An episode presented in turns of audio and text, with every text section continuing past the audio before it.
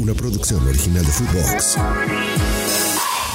Footbox Today, el podcast con las noticias del fútbol que tienes que saber.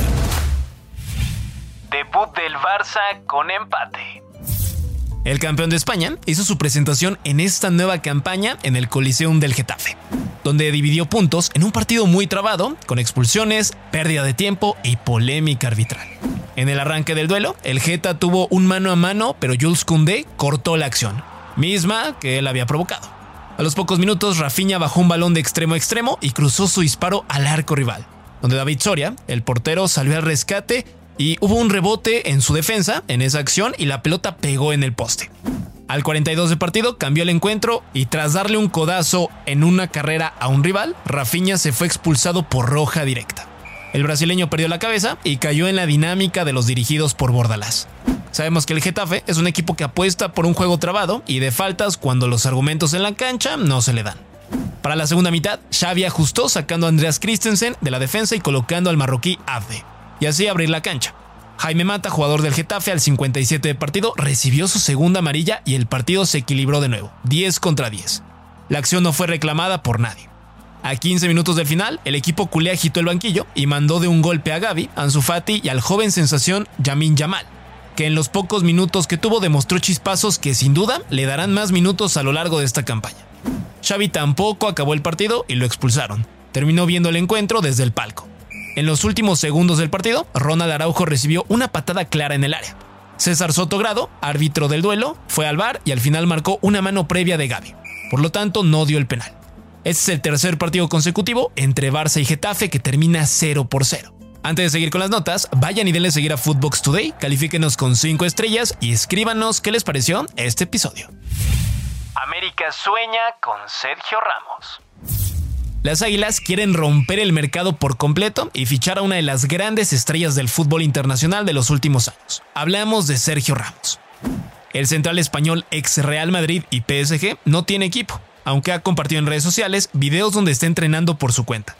Varios rumores y medios en México indican que el AME ya le habría ofrecido a Ramos 8.5 millones de dólares por año y un proyecto de vida para que el campeón del mundo tenga todas las comodidades posibles en la Ciudad de México. La oferta se habría enviado y en estos momentos se estaría analizando. Hay que recordar que varios equipos se han interesado por el zaguero español. Equipos de España, la Liga de Arabia o la propia MLS, para convertirlo en un jugador franquicia. En caso de concretarse el fichaje, pasaría a ser de los más mediáticos en la historia de la Liga MX, como lo fueron en su momento Ronaldinho, André Pierre Gignac, Zamorano, Dani Alves o el mismo Butragueño. Y si tú quieres escuchar un podcast de talla mundial como este fichaje, no te pierdas Mother Soccer, el podcast madre del fútbol.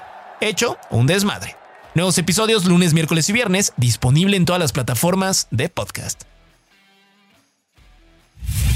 Mbappé cerca de quedarse.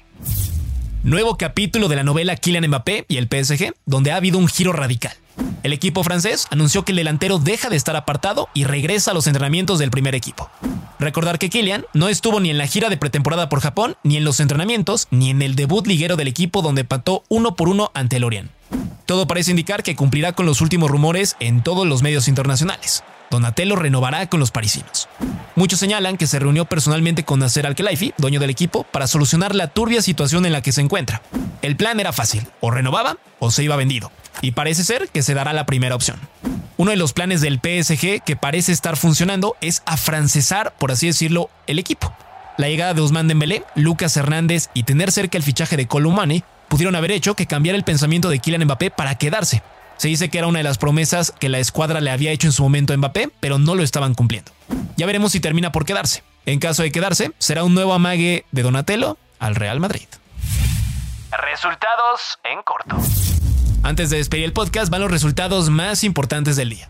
En la Premier League, Chelsea y Liverpool empataron 1 por 1. En la Liga, el Osasuna derrotó 2 por 0 al Celta de Vigo y Betis derrotó 2 por 1 al Villarreal donde Andrés Guardado jugó los últimos minutos. En la Eredivisie, el Feyenoord empató 0 a 0 ante el Fortuna Citard. Santi Jiménez jugó todo el partido. Y en la Liga MX femenil, Puebla y Pumas empataron a unos, al igual que Toluca y las Bravas de Juárez. Atlético San Luis goleó 4 por 1 a Mazatlán. Eso es todo por hoy, nos escuchamos hasta mañana. Chao, chao. Footbox Today. Una producción original de Footbox.